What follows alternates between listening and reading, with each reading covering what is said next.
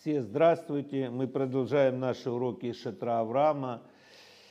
И сегодня мы еще раз поговорим на тему иудаизм и христианства.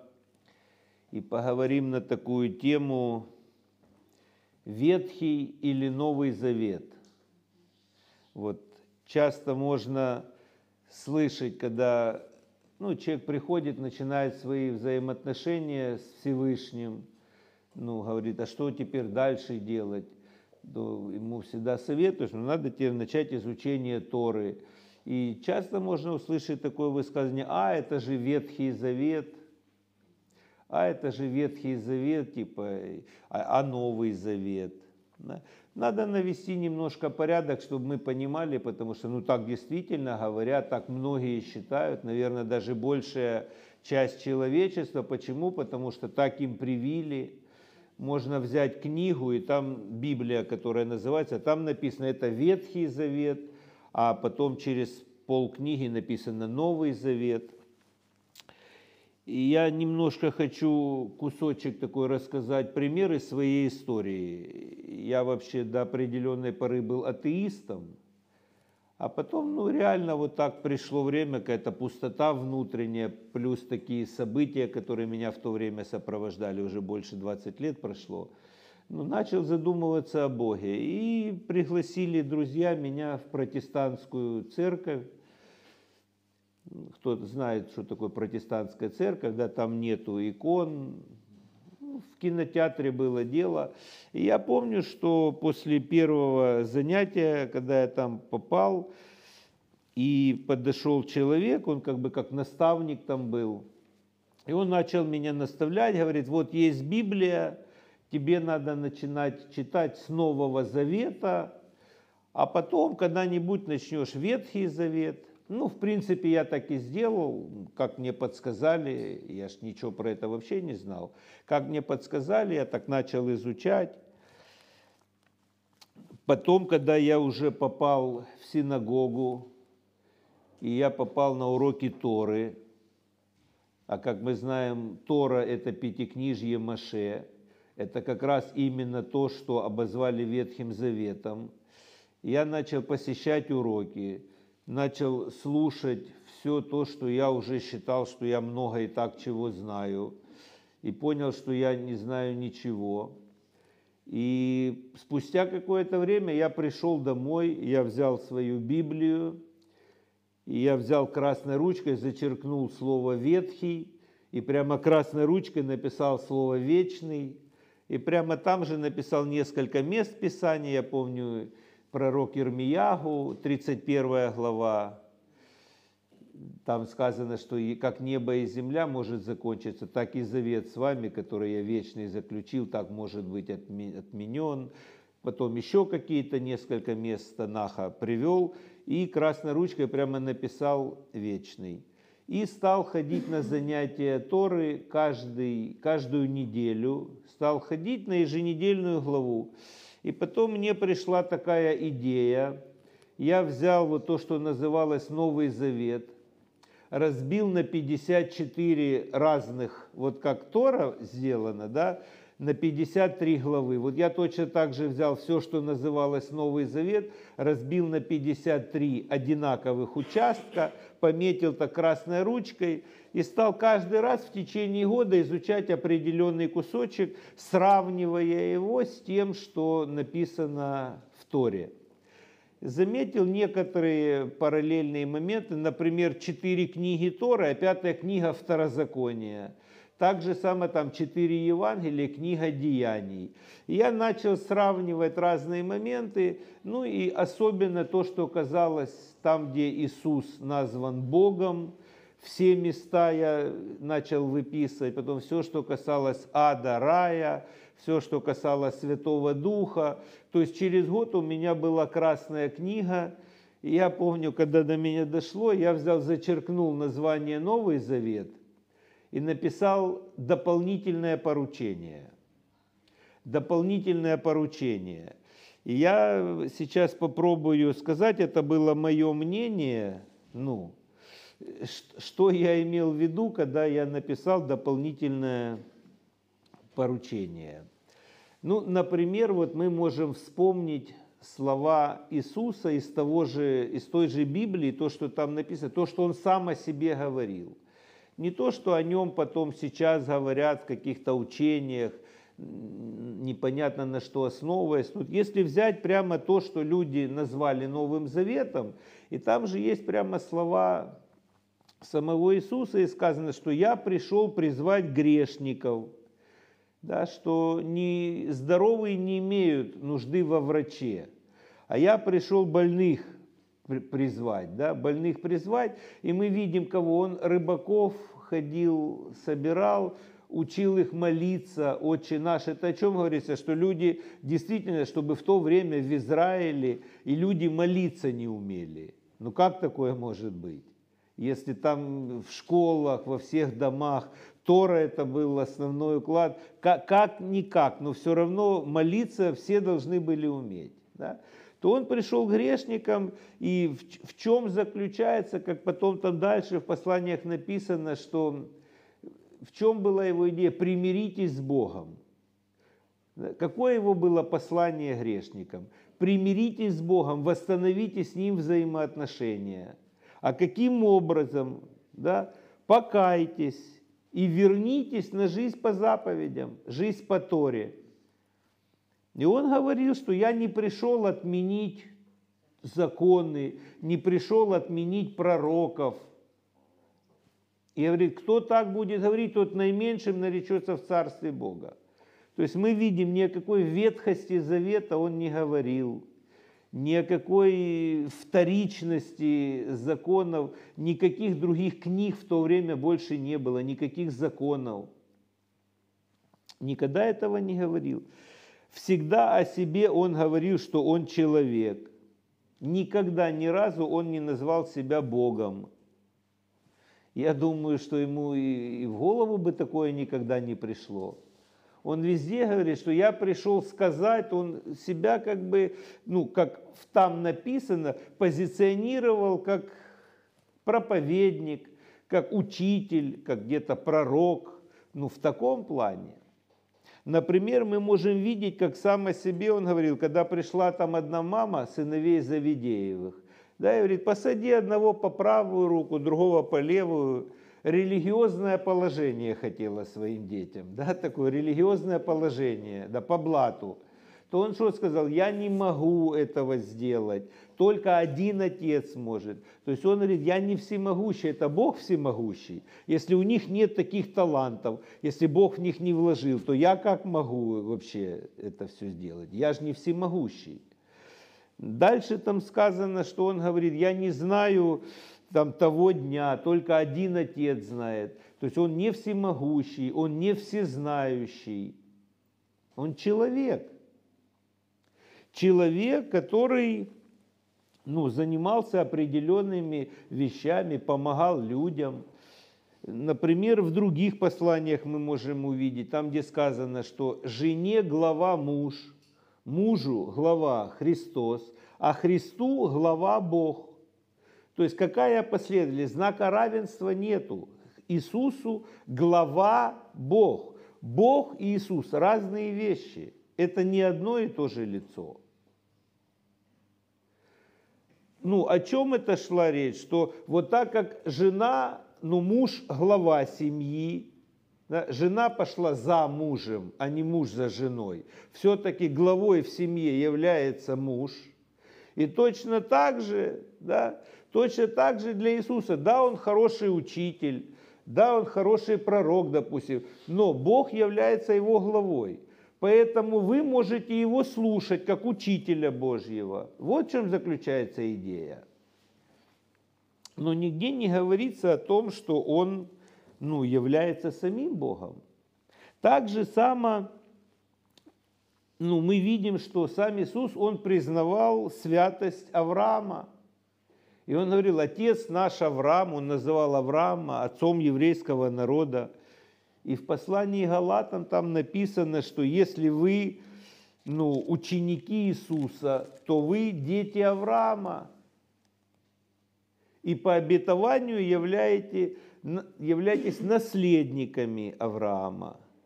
И мы с вами уже неоднократно говорили, что Авраам вообще первый показал пример, который и сегодня актуален очень, и который сам Иисус продолжил практически.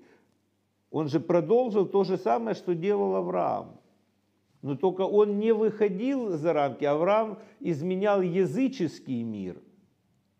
Это то же самое, что потом стали делать последователи Иисуса. Они пошли туда в языческий мир и стали изменять этот языческий мир, примирять людей с Богом.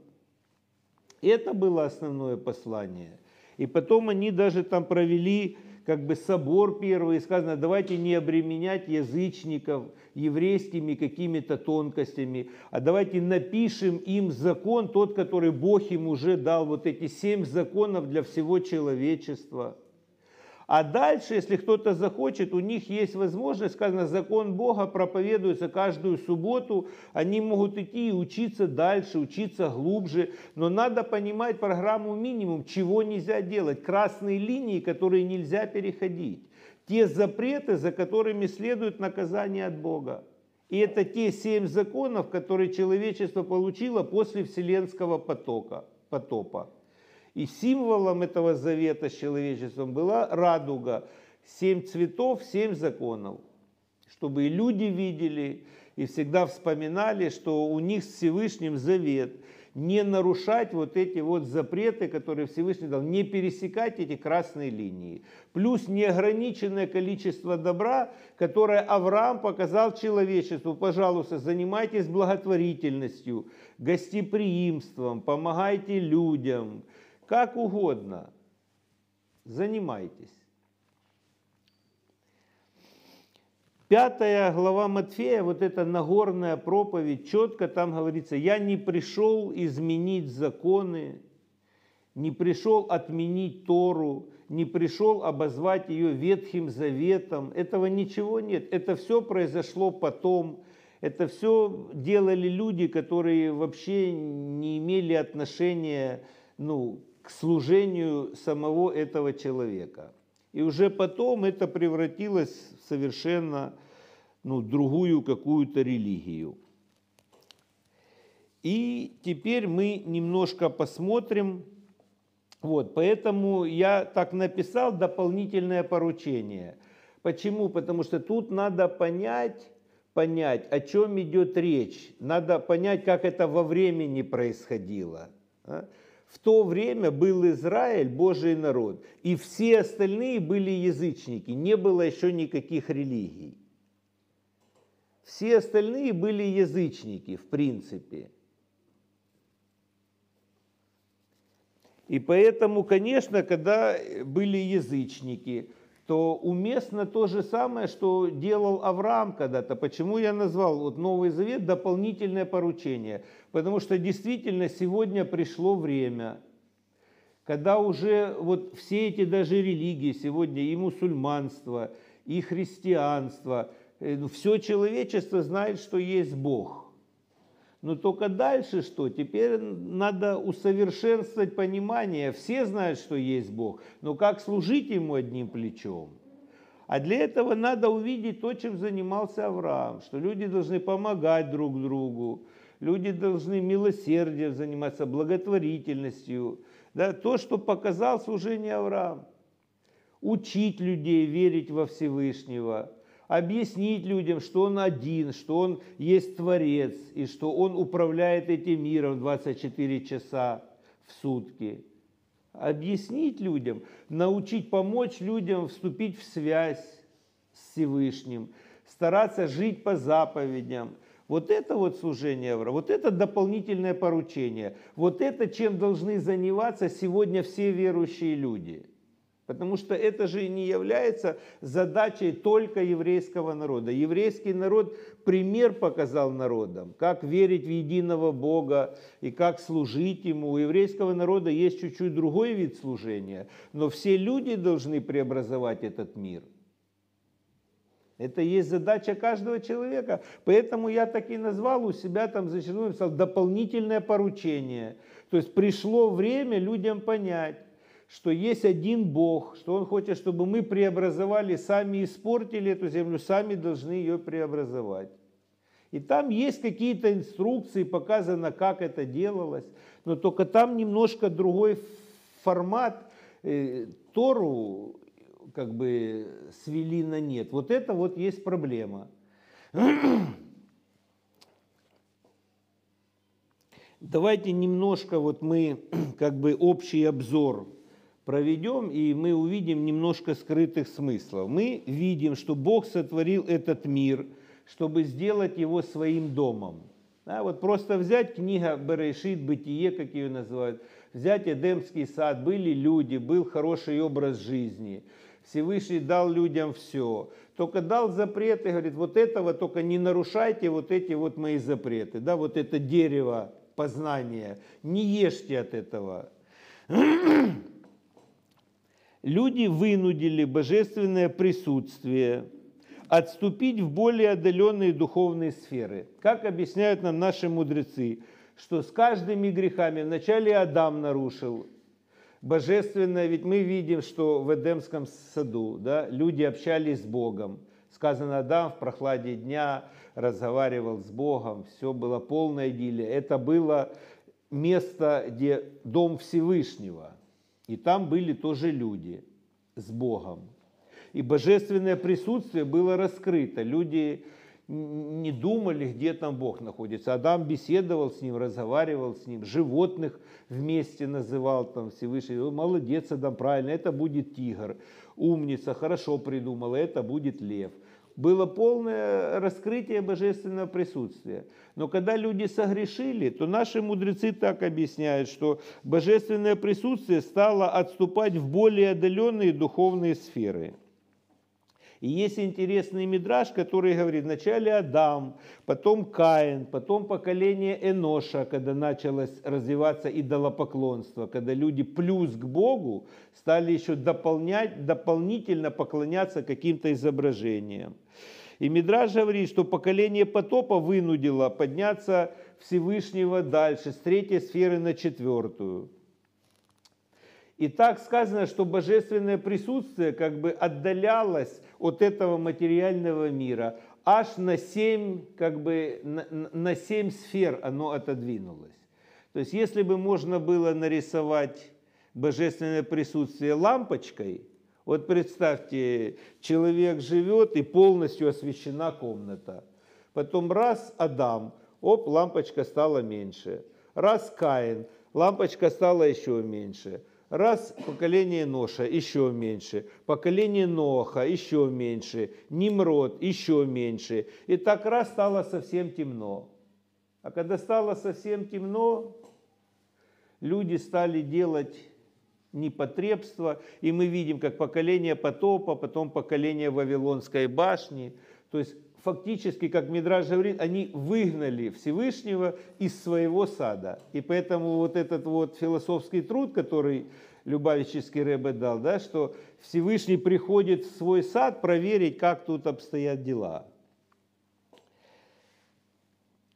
И интересный момент, наши мудрецы объясняют, что указание на последовательное вот это удаление божественного присутствия, оно содержится в стихе «Слышали голос Бога Всемогущего, проходящего по саду» это вот эта книга Берешит или Бытие, как ее называют, третья глава, восьмой стих, можете там посмотреть. И вот это мудрецы объясняют, необычное слово «проходящий». Вообще слово «проходящий» на иврите пишется «ме-алех», но здесь стоит слово «миталех». И вот это слово «проходящий» «миталех» указывает на, скак, на скачкообразность движения шхины – то есть мы можем здесь увидеть, ну то, что мы сказали, лампочка стала меньше, меньше. То есть другими словами, вот это божественное присутствие как бы скачками раз на одну сферу, раз еще отдалилось, раз еще отдалилось. И мы здесь можем увидеть хороший урок. Вот как может верующий человек, который в хороших отношениях с Богом, и учится, и живет по заповеди, и старается, и постепенно-постепенно может отдалиться от Него – вот, пожалуйста, пример. Где-то один раз, где-то второй раз, где-то третий раз пренебрег. И все тише, тише, эта связь все меньше, меньше, меньше, пока не исчезает вообще. А потом человек уже все, у него уже ни в, ни, ни, ни в сердце, ни в разуме, ни в поведении, никуда кажется, как так мог этот человек измениться. Вот так постепенно, вот точно так же, как человечество менялось, как люди менялись, как потом стали вообще делать страшные вещи, что Всевышний посмотрел и говорит, что только потоп это человечество уже поможет. Вот так вот. Потому что дальше, дальше, дальше отдалялись от Всевышнего.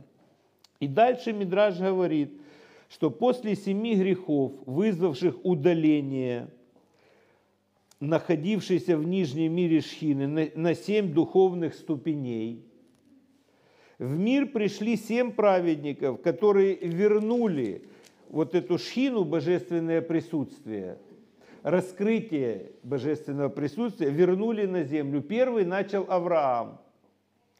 И мы видели, как это происходило, что Всевышний сам открылся Аврааму, заключил с ним завет, раскрылся у Авраама вот эта связь Всевышней, это пророческий уровень, когда была добавлена дополнительная буква в имя Авраама. Авраам восстановил вот эту связь. И сказано, что что произошло в это время – начало обратно скачкообразное возвращение божественного присутствия сюда, на эту землю. Вначале Авраам, потом Ицхак, потом Яков и так далее. И потом Маше, седьмой Маше, это тот, кто вернул, завершил возвращение Шхины на землю. Когда это произошло? Когда он получил Тору, в которой был дан секрет, как создать храм. И храм являлся порталом там, где прямо божественное присутствие, сам Всевышний так определил. Сказано, что когда первосвященник входил в святое святых, прямо голос Бога звучал с крышки ковчега. И это присутствие Всевышнего раскрылось в определенной материальной точке. Маше седьмой, кто вернул его на землю. И с этого момента, естественно, стала особенная служение Богу здесь на земле, потому что стало возможным распространять божественность, укоренять, передавать это, делиться этим, потому что появилась Тору. И именно после дарования Торы стало возможным вот это вот распространение божественного света через изучение Торы, через выполнение божественных заповедей. Ну, то, что мы говорили немножко в первом уроке. Вот. И появилась возможность у человечества вернуть мироздание Всевышнему, как он изначально этого и хотел. То есть осветить этот мир, да, если каждый человек будет жить по заповедям, общаться с Богом. Поэтому именно Тора, она является инструкцией. Инструкцией. И если заменить Тору на какие-то другие книги, на какие-то другие тексты, то, естественно, это божественное раскрытие, оно уже не может так раскрываться и так работать, как было дано. Потому что именно Тора – это и есть инструкция, и это и есть та сила, которая стала распространяться на земле. И поэтому что получается? Что когда вот эту истину заменили всякими религиозными, ну, своими доводами, своими домыслами, так, то что стало происходить? То, как заменили, то так оно, так оно и стало работать. Поэтому кто-то воюет на основании религии, так они понимают замысел Творца, что надо убей неверного, например, да. Кто-то фанатеет, кто-то уходит в монастырь. То есть каждого Абрама, как говорят, своя программа, да. Каждый, а почему? Потому что Тору обозвали Ветхим Заветом да, и придумали какие-то другие книги, которые не являются Торой, а являются, ну, можно сказать, выдумкой или изобретением рук человеческих. То, что говорили пророки, меня водоем живой воды захламили, а построили себе фонтанчики такие временные и пользуются. И, естественно, это совершенно другую, друг, другая возможность, совершенно другая сила работает. И поэтому пророки говорили, что прозрят из тьмы и мрака, когда прочтут слова книги. Вот вы прочитайте про Ишаягу, 29 глава. Там очень, там прям целый процесс, что начнет происходить, когда люди вернут Тору, как истину Всевышнего. Написано «прозрят из тьмы и мрака». Почему? Потому что все другие книги, может быть, они интересны, но это не является Торой Всевышнего. Вот я хочу притчу одну рассказать. Недавно как раз я ее услышал. Она очень четко объясняет, что такое Тора. Потому что Тора дана была на иврите. Каждая буква, каждое сочетание букв, каждое слово, оно имеет какую-то тонкость, какой-то скрытый смысл, несет какую-то силу. Когда человек это читает, когда он это принимает, у него совершенно другие силы души раскрываются – ну, совершенно другие способности появляются. Вот есть такая интересная притча. Жил один еврей, назовем его Мойша, имя выдуманное. И он торговал в магазинчике.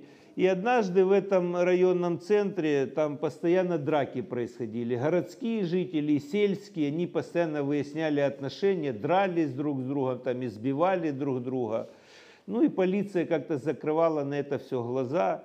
И однажды вот эта веселая компания после драки, побитые, избитые, они возвращались мимо магазина этого еврея, ну и зашли и стали пренебрежительно о нем отзываться. И говорят, дай нам денежку поправить здоровье, ты видишь, нас побили оскорблять его начали. Но он думает, дам им немножко. Ну, дал им какой-то там пятигривенный. Им оказалось это мало, они начали над ним смеяться, начали требовать большую сумму, говорят, нам надо выпить, поправить здоровье. В общем, он не стал им давать такие деньги. Они его избили, поломали ему ребра, там еле-еле начали кричать женщины, там прибежал полицейский, и они убежали. Чуть не убили, в общем, его. Чуть не убили, но нанесли тяжелые повреждения. Вот после этого он начал сильно болеть, у него там внутренние органы нарушились. И, в общем, такое состояние все хуже, хуже и хуже. Жена обратилась к врачу, и врач начал его, пытался лечить, но очень быстро он стал сходить на нет. У него многие внутренние органы просто отказались работать и ну, уже было предсмертное состояние, и врач приходит жене, говорит, все, ему осталось считанные дни, потому что ну, у него все внутренние органы, большая часть уже не имеют жизненных сил. Поэтому готовьте, как говорится, траурные песни. Ну, ей нечего делать, что делать. И тут она узнает, что в их район приезжает большой праведник Бал Шемтов. Вы, наверное, знаете, это основатель хасидизма – мудрец большой, целитель большой, обладал особенными божественными силами.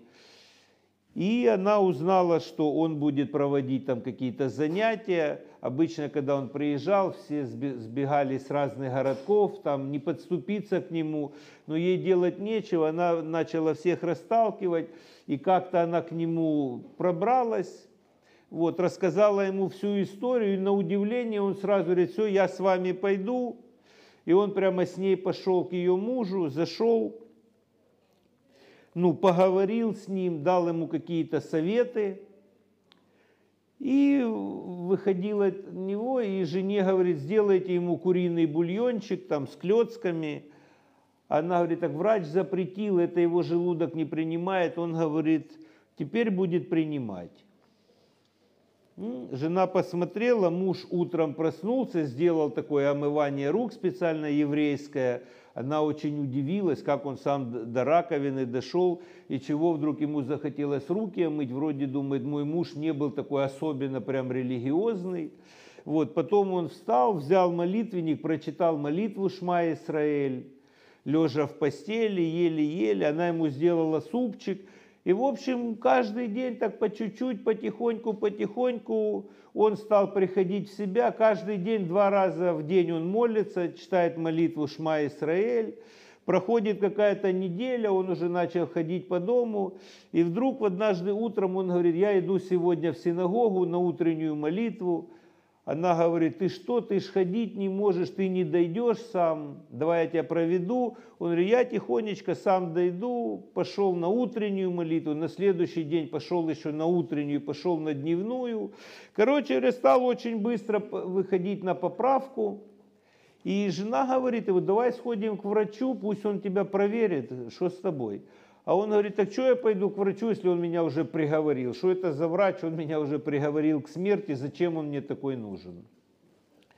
Она говорит, ну давай все-таки сходим. Пришли к этому врачу, врач проверил в шоке, говорит, я вообще не знаю, как такое может быть по всем моим медицинским показаниям, по всем моим знаниям, этого не должно было произойти. Я не знаю, как это какое-то свершилось чудо.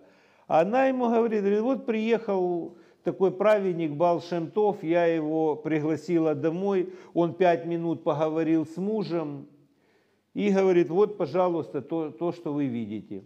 Ну, а тут какое-то событие, опять приезжает Балшемтов в этот городок. Он там как раз объезжал эти селения, э, устраивал там проповеди такие – и этот врач пошел познакомиться, говорит, мне надо к нему обязательно попасть.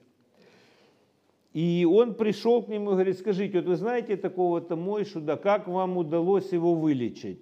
И Балшертом ему говорит, он говорит, я его лечил, говорит, все органы уже отказали, он точно должен был умереть. На что Балшемтов ему говорит, вот сейчас внимание, он говорит, вы лечили его тело, а я обратился к его душе.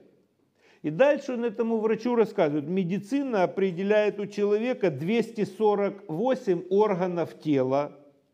Это число равно количеству позитивных заповедей.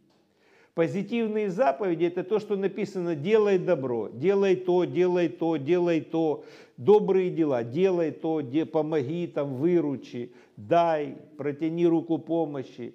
И таких заповедей в еврейской концепции 248 и столько же органов тела у человека. И так же само ваша медицина насчитывает 365 всяческих жил, сухожилий, нервных окончаний. И это число равное количеству запретов, которые описаны в Торе. То есть заповеди, которые запрещаются, то запрещено, то запрещено, то запрещено. И 248 плюс 360 – это количество 613. Столько заповедей Бог дал еврейскому народу. И дальше он говорит, ровно столько же букв, букв, 613 букв, в молитве Шма Исраэль. И он говорит, что когда еврей пренебрегает этими заповедями, прекращается источник божественной энергии к одному из органов или жил, и человек начинает болеть. Но я, говорит, прописал ему молитву, два раза молитву Шма Исраэль. И что тогда получается? А молитва, она приравнивается к действию, потому что когда человек молится вслух, это уже действие, то есть он делает заповедь, выполняет заповедь. И сказано, что орган берет частичку света, содержащуюся в каждой букве. И тем самым, понимаете, душа впитывает эту энергию и передает это каждому органу. И эти органы, они оживляют, оживают и тем самым восстанавливается, и тело со временем восстанавливается. И он объясняет, что наш друг увлекся торговлей и забыл о заповедях Торы. И это была причина его болезни. И он говорит, что я напомнил ему, подключил его к этому источнику, он к нему подключился. И после этого все болезни начали у него восстанавливаться. Что нам показывает этот пример? Этот пример нам показывает, насколько вот эти вот законы Торы, вот эти заповеди, те, что мы читали в главе Итро, в главе Мишпатим, маленькие тонкости, маленькие детали, отношения друг к другу, как думать о каждом человеке. Вот как говорят болезни от нервов. Это и есть вот те жилы, вот те окончания, когда ты думаешь о людях плохо, когда ты завидуешь, когда ты желаешь людям, чтоб его гнеть или как там говорится, да? И это же все сказывается, это все сказывается. Но когда человек правильно мыслит, правильно говорит и правильно поступает, то как раз от вот этих вот всех букв энергия божественного света поступает и во внутренние органы.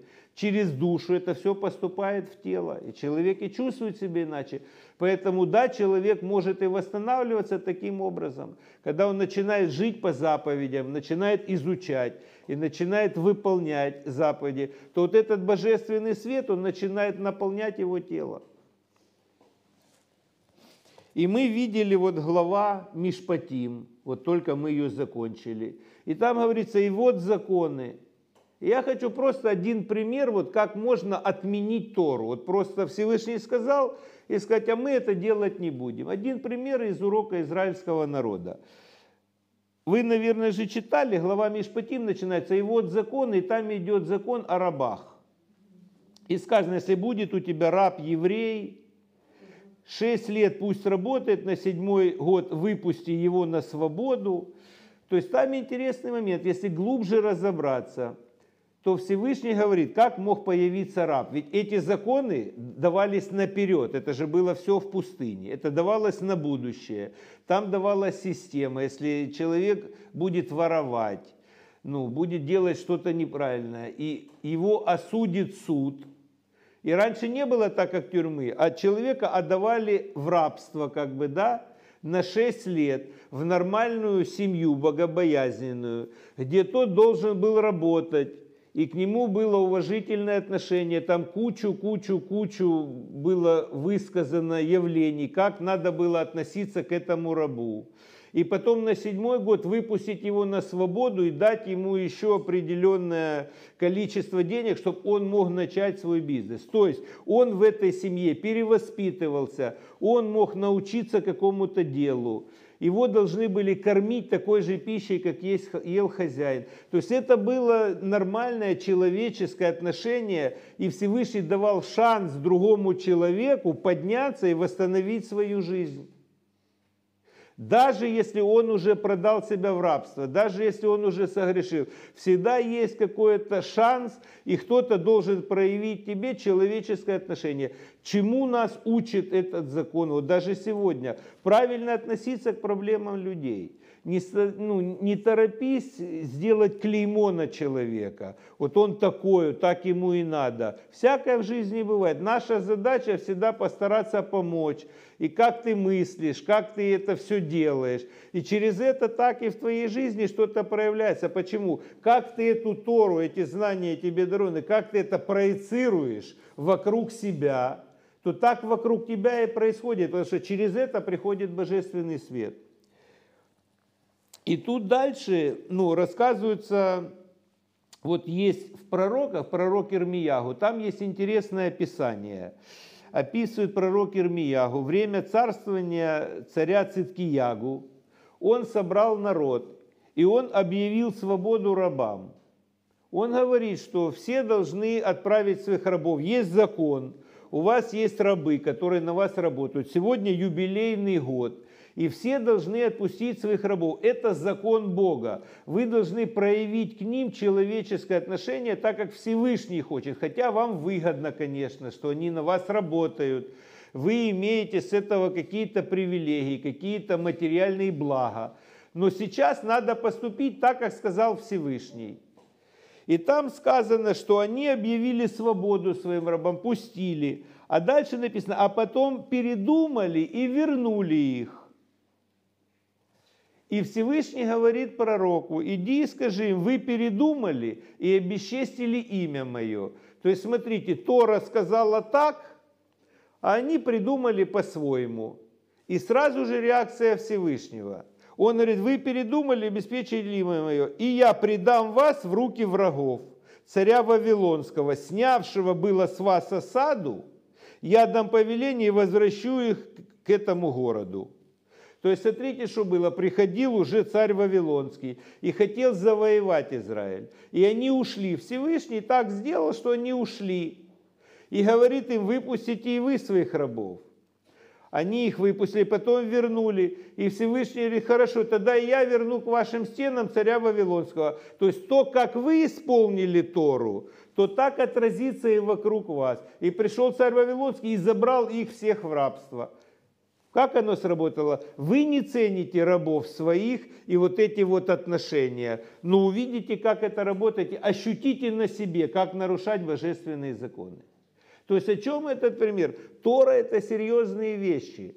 Тору нельзя взять и зачеркнуть, сказать, это ветхое, это вчерашнее, это Тора, это истина, это вечное откровение Всевышнего. И это не просто книга, а это силы, это принципы, это заповеди, которые человек должен пропустить через себя, изменив себя и внедрить это вокруг себя через поведение, через выполнение вот этих вот законов, тех же запретов и тех же каких-то хороших явлений, которые он может себе позволить.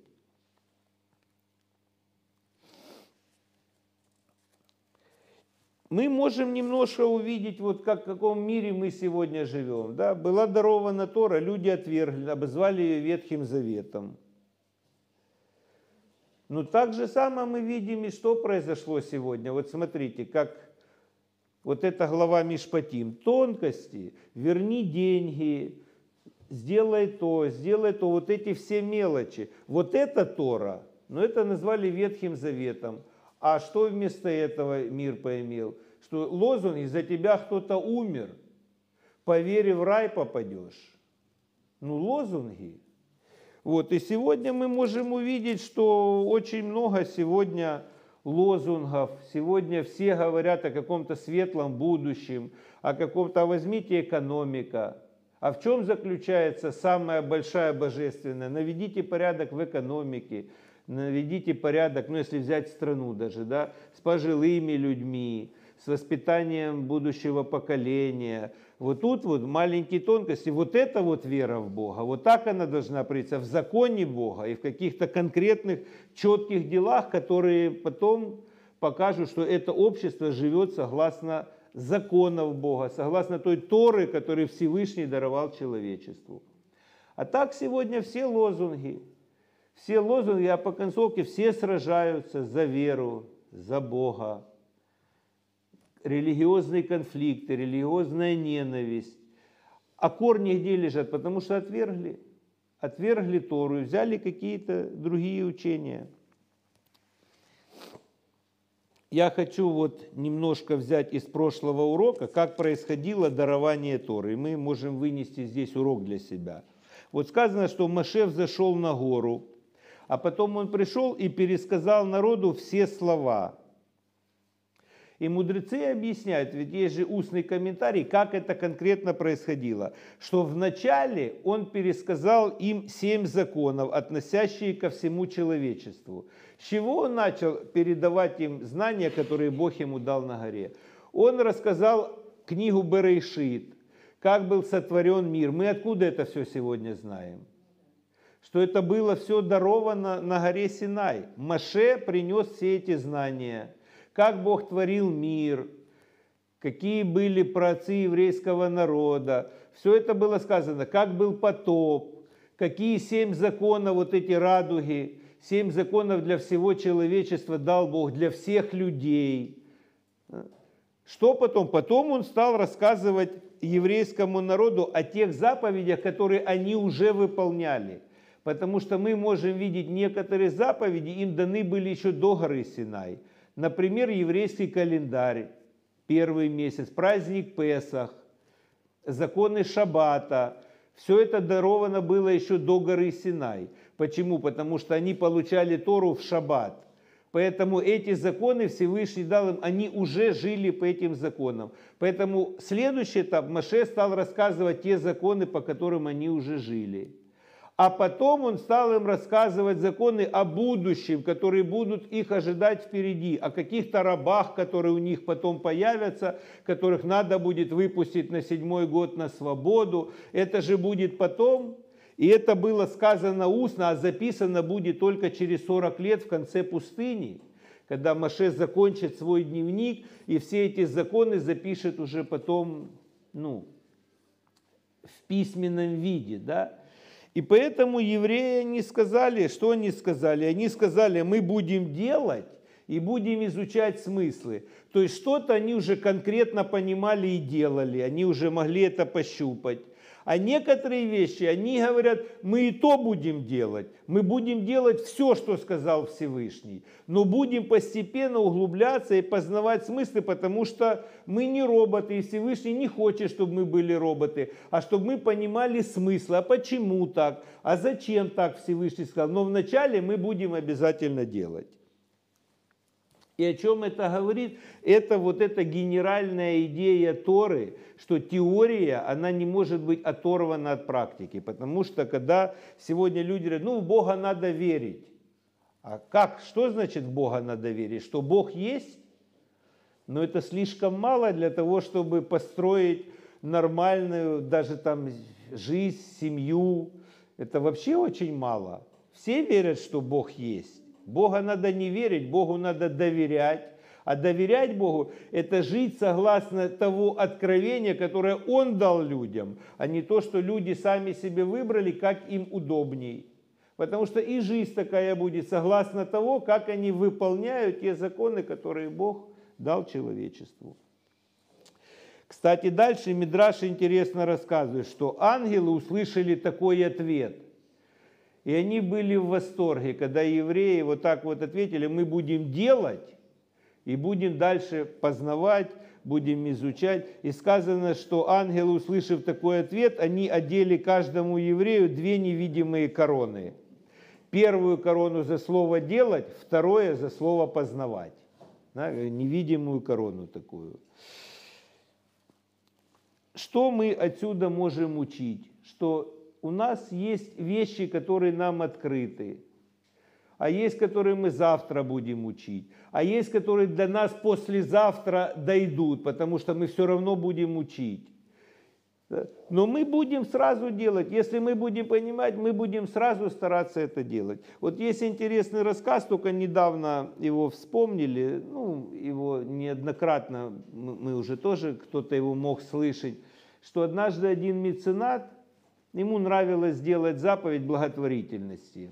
У него были деньги, и он собирал людей, там определенное количество, ну, накрывал, оплачивал поварам, такую сделал благотворительную столовую, большое количество людей не кушали, все, а потом он выходил в конце на 5 минут, ну и кто-то говорит, вот, вот эти все благотворительные обеды благодаря вот этому человеку, и люди говорили спасибо, пару минут хлопали ему, и этот человек как-то поймал себя на мысли, что вот вся его благотворительность, все, что он делал, он делал ради вот этих вот двух минут, чтобы ему похлопали. И он приходит к Равину и говорит, Рэбе, я перестаю заниматься благотворительностью, я понял, что вот эта вот моя благотворительность, она ну, лукавая и лживая. Он говорит, а почему? Он говорит, ну потому что я это не от чистого сердца, я это не ради людей, я даже не ради имени Всевышнего. Я это делаю ради вот этого вот чувства, чтобы меня поблагодарили, чтобы мне сказали спасибо. На что Равин ему ответил, слушай, говорит, вот что тут действительно истинное, так это вот этот суп и вот эта каша, и вот это все, что ты покупаешь, и люди это кушают. Это на самом деле очень честно и очень правильное. Поэтому ты вот это оставь, ты это делай, а иди и сам меняй свой характер. Да? Это очень хорошо показывает. И мы вот, у нас была небольшая дискуссия, сможет ли этот человек поменять свой характер, или все-таки ему станет неинтересно дальше заниматься благотворительностью. Ведь он теперь сам понял свою проблему. Вот лично я считаю, что как раз он сможет, потому что он уже обнаружил причину своего неправильности внутри себя. И дальше у него теперь будет меня, когда человек знает причину, он сможет поменять, и он начнет со временем получать удовольствие от того, что он делает это во имя Всевышнего. Это называется «делай», и познавай глубже, углубляйся в понимание. И таким образом ты и мир меняешь вокруг себя, и самого себя преображаешь изнутри. И вот так вот действуют любые заповеди Торы. Начни немножко делать, хоть что-то делать в материальном практическом мире. И потихоньку узнавая, размышляя над собой, меняй себя, и ты увидишь, что то, что ты вчера ненавидел, ты завтра можешь любить. А то, что ты вчера любил, ты завтра можешь ненавидеть. Все это происходит очень просто, потому что эта Тора, она открывает нам не только знания, а дает силу вот этого внутреннего преобразования. Поэтому, когда люди сказали, что Тора это Ветхий Завет, то и жизнь такая же у людей стала. И поэтому прописано, что народы это поймут, что чету и суету мы унаследовали от предыдущих поколений и захотят учить Тору, которую Бог дал еврейскому народу. А у нас с вами это уже происходит.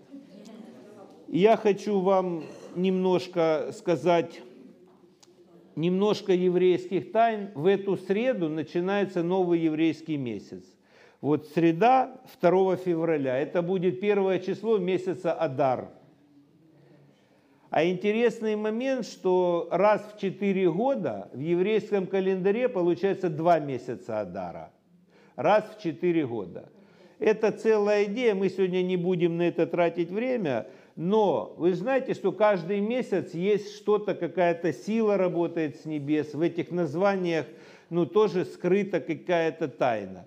Так вот, говорят наши мудрецы, что в месяц Адар это месяц радости, и надо прибавить в радости. Прибавить в радости. И часто же, как говорят люди, ну как можно прибавить в радости? Можно прибавить в радости, оказывается. И я вот вчера, у нас есть такая традиция, перед тем, как новый месяц, надо прочитать всю книгу Тигелим. И я вчера, как обычно, читал, и вот пятый псалом, мне понравился там последний предпоследний стих, 12 стих.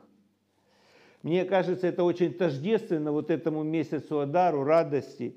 И там написано в 12 стихе так, пусть радуются все уповающие на Тебя, пусть вечно ликуют, всегда оказывая им покровительство, пусть торжествуют возлюбившие имя Твое. То есть в одном стихе три глагола о радости. Радуются, ликуют и торжествуют. Ну и мне стало понятно, это же на русском, я начал немножко покопаться в комментариях, о чем здесь говорится, в чем разница вот этих вот радуются, ликуют и торжествуют. И мудрецы дают такой немножко комментарий. Что такое вот эта радость? О чем? Радуются о причастности. Вот это слово там с еврейской симха. О причастности, уповающие на тебя.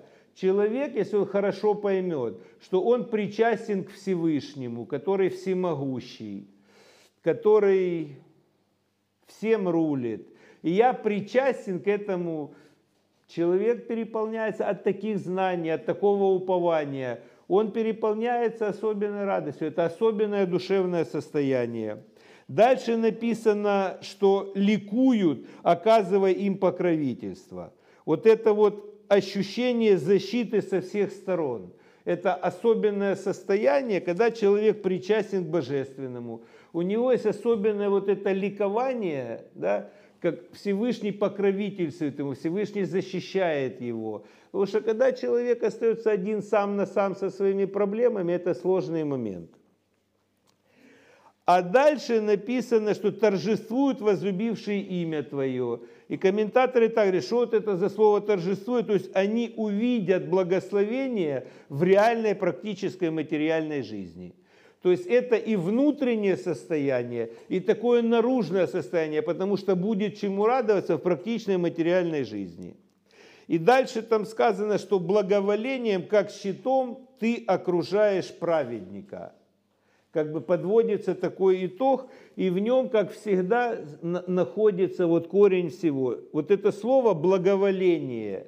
На иврите, я почитал, что такое это на иврите, слово рацион – и из этих же букв рацион и цепор есть слово, из этих же букв состоит слово проводник. То есть написано, что все это ожидает возлюбивших имя Твое. А что служит проводником? Сказано, что Всевышний возлюбил, ну, Тору свою превознес выше имени своего. То когда человек говорит, я живу во имя Всевышнего, и принимает Тору Всевышнего, то именно вот это отношение, оно и служит проводником, чтобы вот это и радость, и ликование, и торжество, это все пришло и в душу, и в жизнь человека. чего я вам всеми желаю в эти два месяца Адара, да, это два месяца особенной радости, чтобы вы увидели вот это и радость, и ликование, и торжествование. И чтобы проводником всегда была вот эта святая Тора, которую Всевышний дал всему человечеству. Будьте здоровы и хороших двух месяцев.